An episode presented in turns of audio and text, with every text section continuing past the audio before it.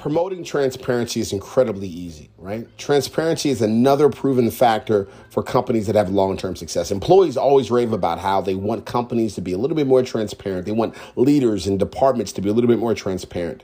A lack of transparency can make employees clueless. Employees have little context, allow that can make employees not be aligned with the company's overall vision and mission and goals.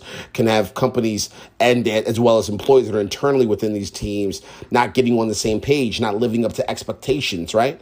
And so I think updating employees around crucial information as frequently as possible is a number one component. Now, what does that really mean?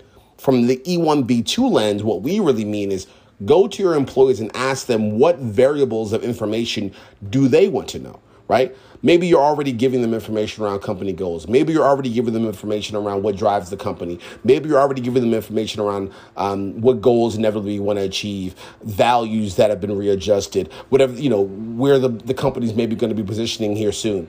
But maybe you need to give them more. Maybe you need to give them information around how a leader, you know, personally makes decisions. Maybe you need to give the employees information around where you are emotionally right now within the, the confines of your role and, and, and as, as, your, as a leader in this company, your responsibilities.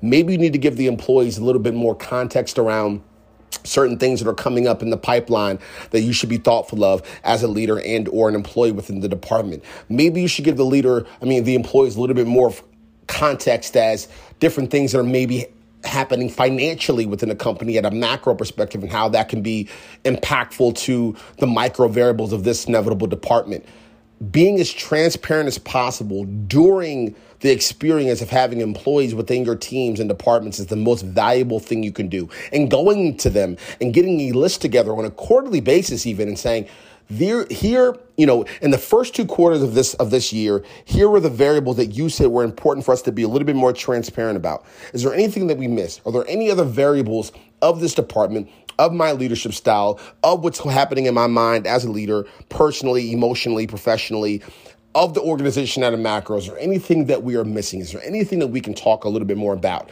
And getting that down, getting that systematic, making sure that you're holding your leaders accountable to utilizing those bullet points, utilizing that data, and having those conversations. That is the very least you can do. It can connect to employee overall morale. It can boost on. It, can it can boost engagement. It can boost productivity. It can boost alignment.